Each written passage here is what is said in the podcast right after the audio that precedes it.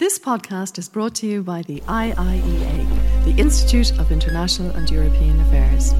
Join the discussion on IIEA.com and access our engaging videos, blogs, and podcasts. Good afternoon, everybody, and welcome to this webinar with the Institute for International and European Affairs. Uh, my name is Daithí O'Ceallaigh, and I'm the chair of the UK group uh, in the Institute. And it really is a great pleasure for me to welcome Tommy Gorman. Uh, Tommy, as you know, has been the RTE man in Belfast for 20 years, uh, where he played a central and essential role in explaining in a very profound and complete way uh, to people listening to him uh, what was happening in Northern Ireland. Uh, before that, of course, uh, he was in Brussels, where he played an equally important role uh, just before the, uh, the end of the 20th century in explaining to people in Ireland what was happening uh, in Europe. So it's a great pleasure uh, to welcome Tommy. Uh, he will speak to us on the future for Northern Ireland and the relations on these islands. Tommy, you're most welcome. The floor is yours. Thank you very much, Daithí. Uh, and uh, it's lovely to be talking to people at this uh, really important time in our history. Uh, I retired from RTE earlier this year. I had 41 wonderful years there, uh, but you don't uh, retire. Your temptation to watch things, to analyze, and to try and see where things are going.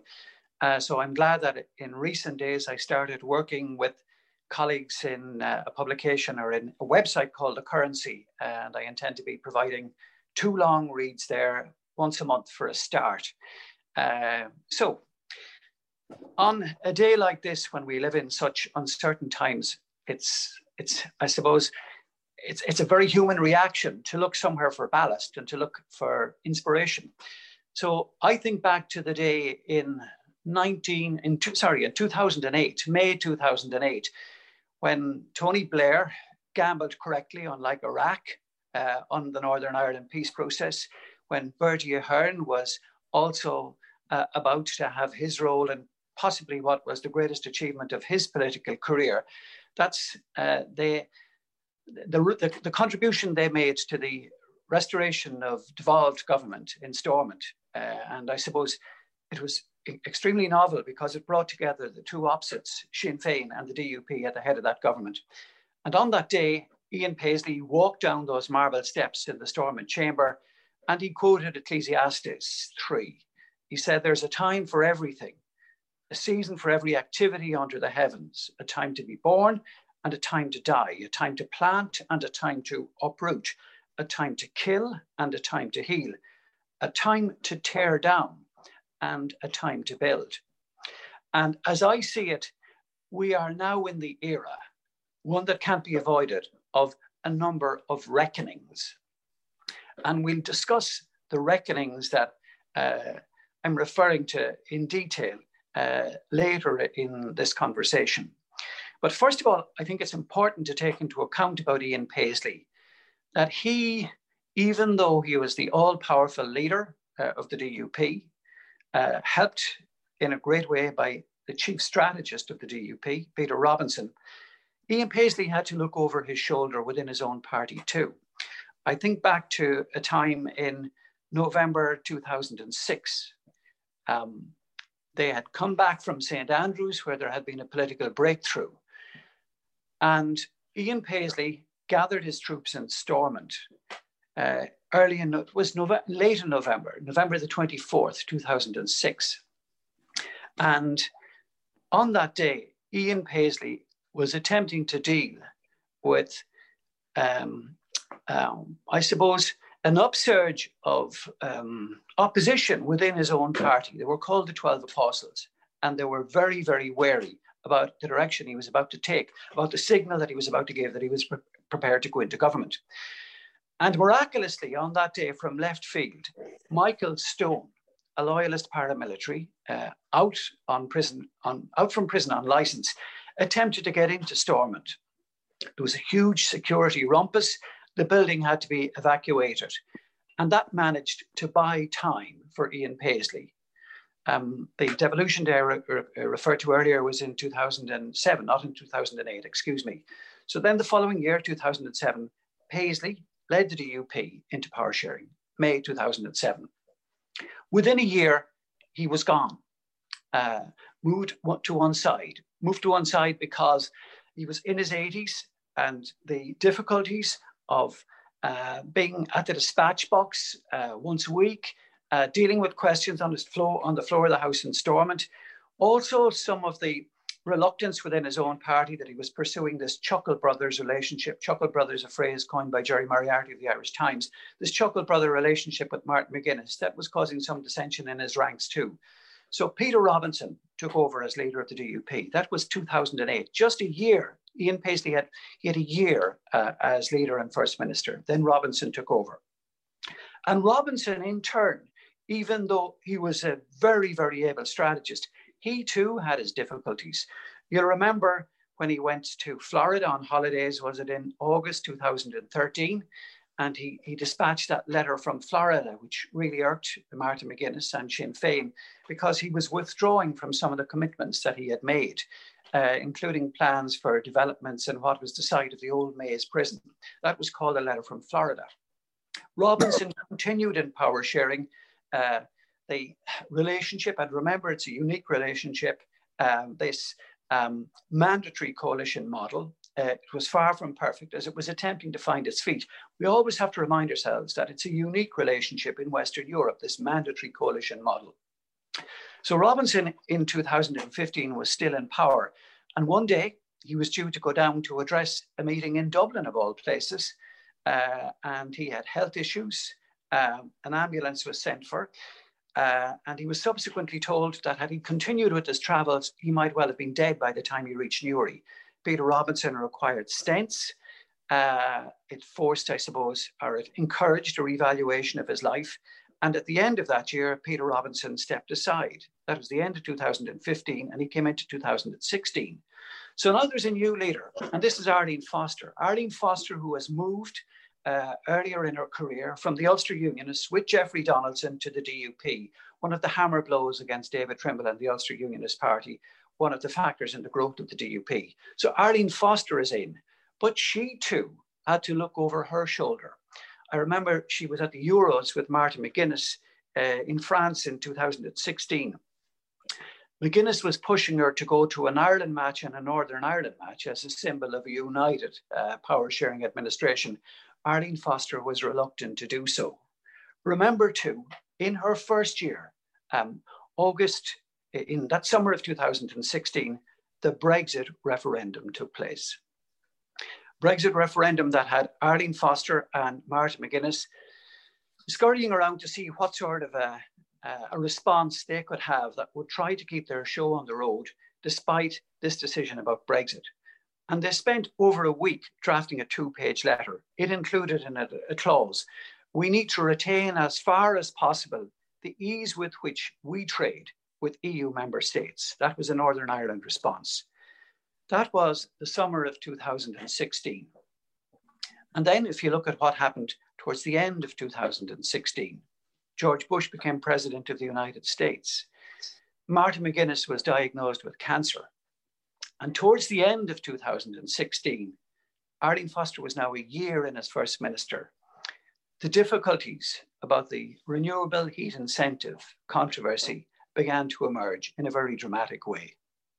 So before the year was out, Martin McGuinness's health had worsened. Arlene Foster was under such pressure that Sinn Féin was, pre was preparing to withdraw from government and power sharing collapsed. So that was the start of 2016. There was no power sharing administration. You look at what happened since. You had the efforts by the British and Irish governments to get devolved uh, government up and running again. Gerry Adams, before he left uh, as Sinn Féin leader, before he retired from that position, he made one final effort to, to broker a solution with the DUP uh, to refloat power sharing. That didn't work. And it took the efforts of Simon Coveney and Julian Smith on behalf of the British and Irish governments and the pressure, I think, from the electorate to get power sharing up and running after three years down. So now you have Arlene Foster weakened by her experience of the RHI. You have Brexit up and running, plans for it. And then the next thing that comes along, just weeks after that administration was in place, you have the pandemic. Northern Ireland, new administration trying to find its feet, saddled with this pandemic, which I suppose no administration in the civilized world has found a fully effective, fully efficient way of dealing with the pandemic. Northern Ireland was no stranger to it. I suppose its uh, greatest bounce in relation to the pandemic uh, came when the British Prime Minister, Boris Johnson, who was under pressure, gambled in relation to a vaccines policy that was ahead of most other places, the United States and certainly the European Union included, and Northern Ireland got a bounce from that. But the entire 12 months of that new administration in Northern Ireland was spent dealing with the pandemic. There was no opportunity to develop the kind of synergies and the kind of progress and the kind of relationships on other policy areas that would give out a signal of a fully effective government. You look at some of the problems they had. North South relations were damaged over who's going where, where is the uh, pandemic uh, uh, the, greater, the greater threat and so on. You look at, say, the policy they had of giving grants to golf clubs, of giving grants to businesses. Uh, there was a Sinn Féin office that caught up, uh, got caught up uh, in, say, that imperfect that imperfect policy that came from the Stormont executive. So you've had the Stormont executive wobbling on so many fronts uh, over the years, uh, exacerbated by Brexit, uh, uh, certainly not helped by the pandemic. And I think it was those circumstances, including the fact that the DUP was this party that always had difficulties adapting to power sharing through Paisley's time, through Robinson's time, and now through Arlene Foster's time, that all those factors were bubbling below the surface. So I think that's what has happened in recent times. And that's why I say we're into a season of reckonings. Uh, we've talked about the DUP, and we can say that that was inevitable. Uh, let's talk about Brexit because it is the background problem to all of the political instability that we're seeing now. Let's talk about how it happened in Northern Ireland. I remember David Cameron throwing it out there to appease his own critics within his own party. Uh, he made that promise in, in relation in the run up to the 2015 election. The Brexit referendum was held then in 2016. Theresa May was one of the few British government ministers uh, who came to North. She was Home Secretary at the time, I think. She came to Northern Ireland immediately before the Brexit vote. There was no sense within Conservative Party politics, and indeed in the debate that was taking place across the water, there was no sense that Northern Ireland was going to be the most vulnerable part of the United Kingdom uh, because uh, if, if, Brexit was actually carried, if the decision was taken to withdraw from uh, the European Union, there was absolutely no understanding uh, throughout the Brexit debate of the role that Europe had played in Northern Ireland's peace process. In recent times, we've quite rightly heard the role the Americans had and buy in from the Americans in the United States.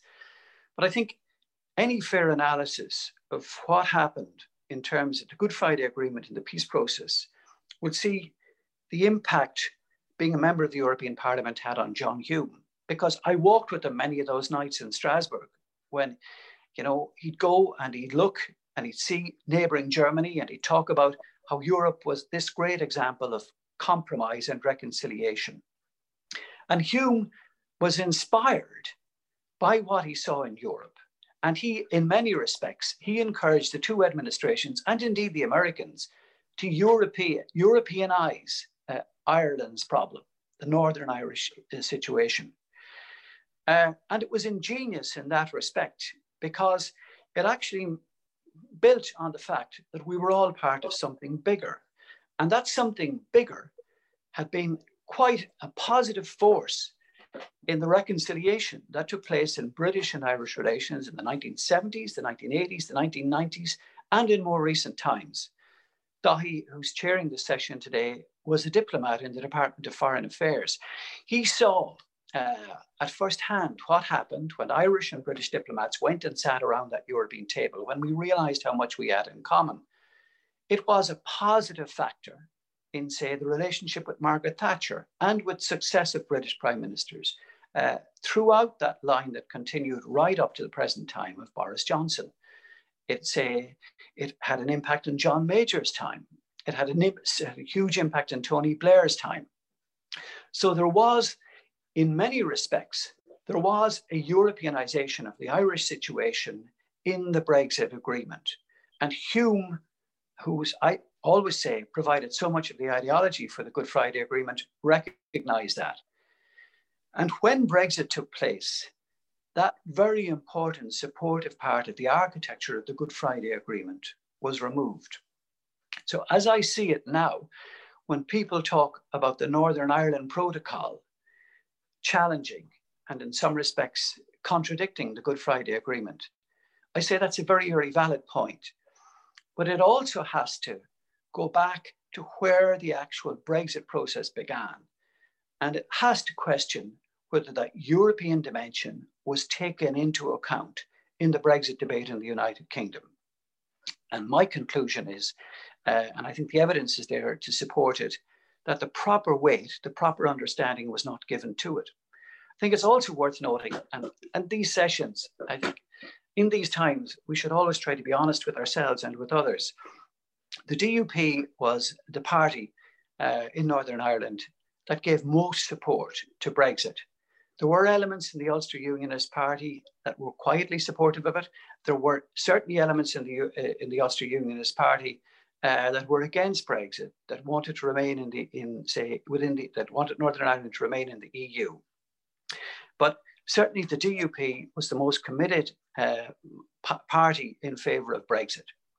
It actually helped that they had a number of members uh, in the Westminster Parliament, 10 at one stage, down to eight in more recent times. But they were actually playing a role uh, in the Brexit discussions. Their natural allies over the years were the Brexiteers, just as the Brexiteers' natu- uh, natural ally in the Brussels press corps I belonged to in the 90s was Boris Johnson. So the DUP were an important contributor to the Brexit debate at Westminster. I think it's also worth pointing out that in the final days of the Brexit process, when the Brexit campaign required further resources, that they used a vehicle of money being given to the DUP and the DUP's finances uh, as a party that was based in Northern Ireland, the DUP were able to return those finances uh, to providing the funding for some of the important material that was distributed in to large numbers of people in the days and in a very effective way immediately before the Brexit debate took place.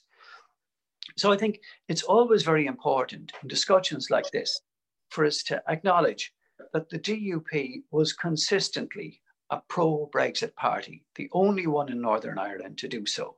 Uh, and I think it's, it's also relevant to state that Arlene Foster has made a number of very eloquent speeches in recent times, uh, including one in the Stormont Chamber uh, two days ago. But she did state in the course uh, of uh, her contribution in Stormont on Monday uh, that she continues to support Brexit. So Arlene Foster has shown no, say, uh, sign of saying, well, maybe we didn't give full consideration to the deeper consequences and the profound consequences of Brexit. She she's, re- remains loyal to her party position that Brexit was the right thing. Did the DUP uh, expect that the vote would be carried in favour of the leaving the European Union? I certainly know many senior significant figures in the DUP who did not who did not think that would take place. We all know David Cameron believed it would not take place.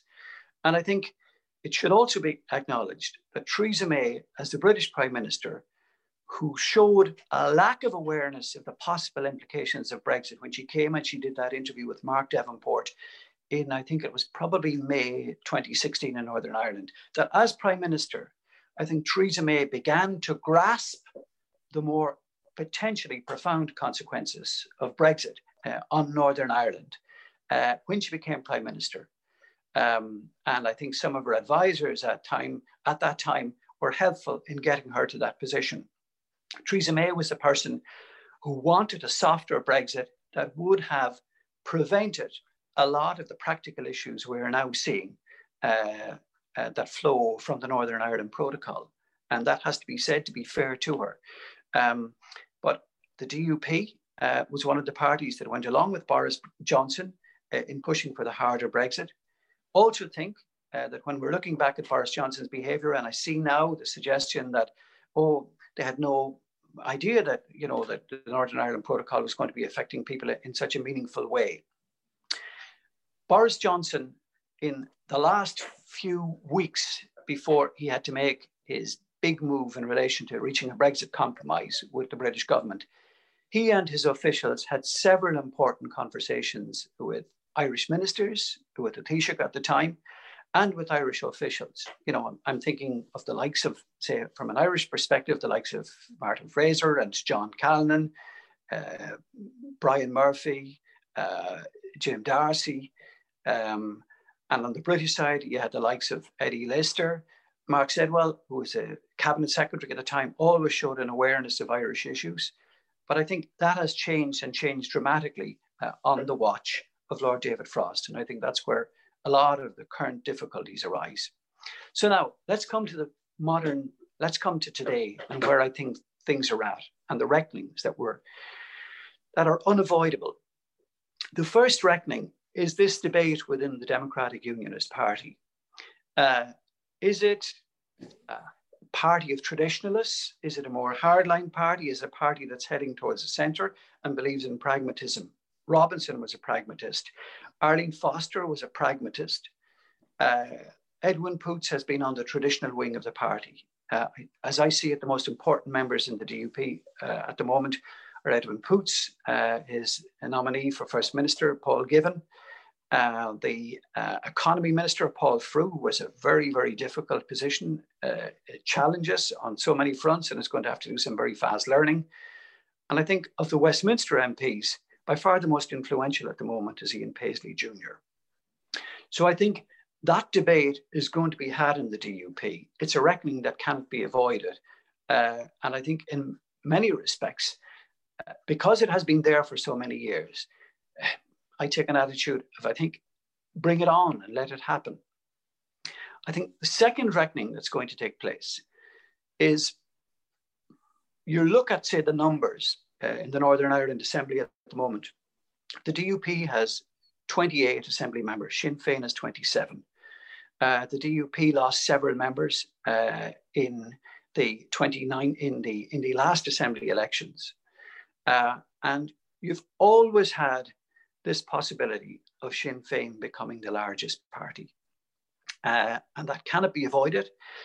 At the very latest, the assembly elections are due in May. Um, if Stormont collapses before then, the British government has the option of allowing elections before then. It can take a number of emergency measures to prevent it for a, a couple of months, uh, for several months. But at the latest, you're going to have assembly elections in, in May. Even before the Arlene Foster um, situation arose, when she was removed, there were some in the DUP wondering should we go to opposition and try and regroup there. It was only the beginning of a conversation. But they were already thinking, what happens if we are not the largest party? Will we go into government with Sinn Féin? And I think there's a very real possibility that the Good Friday Agreement model of a mandatory coalition, that that model uh, is certainly up for review. And you may have some parties who will be pushing for uh, a more traditional model of government and opposition.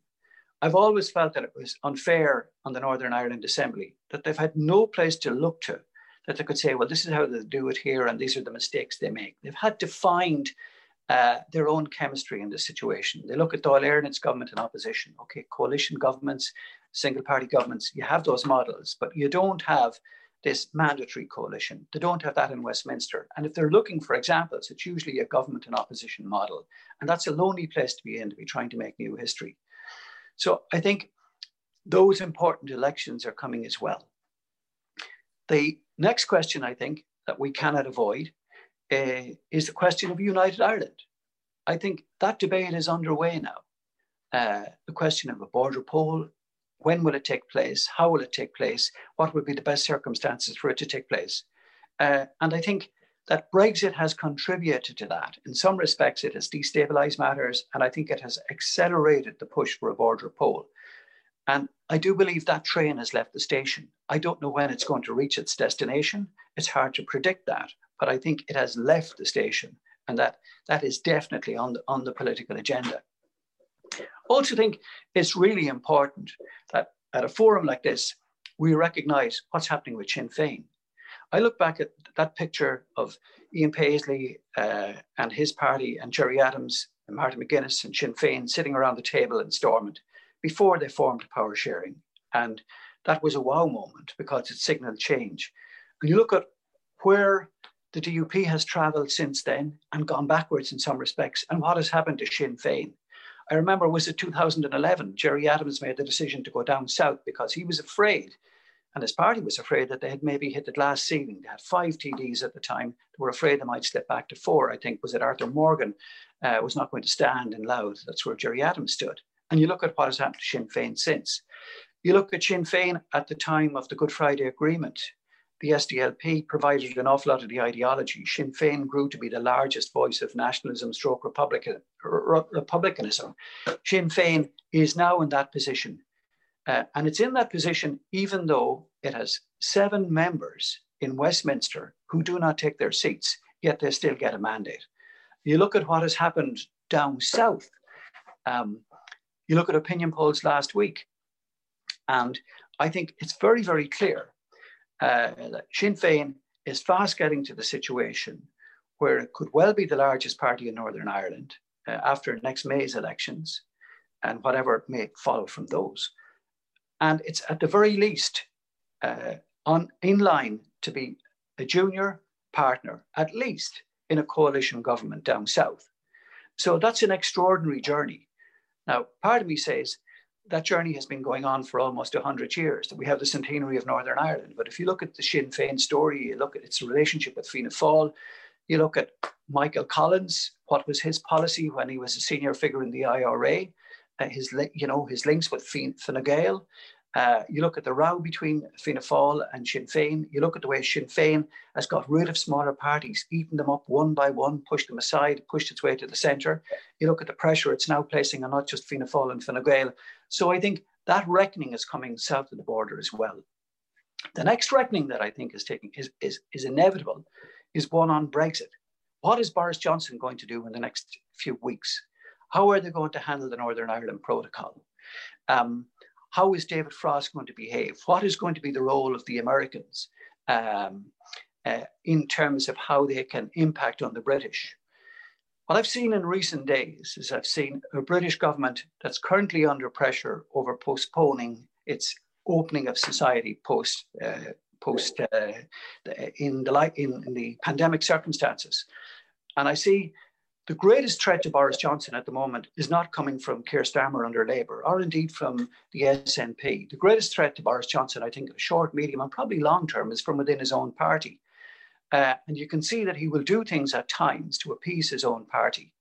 Uh, and I think if Boris Johnson remains under pressure over the pandemic and his policy there, that he's quite likely to consider using the Northern Ireland Protocol to appease some of his own backbenchers uh, uh, and the DUP members included. So I think it's coming to a reckoning in relation to Brexit in the in the next few weeks because some of these measures uh, have either to be renewed or the British have to go on their own way. There's a part of me that feels that the pressure from the Americans and the willingness of the Europeans, uh, who have been weakened uh, by their uh, vaccine strategy, the willingness of the Europeans to always seek a compromise because it's in their very nature. The optimist in me says that they will find a way to sort out the difficulties uh, in the Northern Ireland Protocol situation that you might bring some element of political stability to Northern Ireland. Uh, but I think that reckoning is coming as well. Just a final point uh, on I'm following matters over the last 48 hours.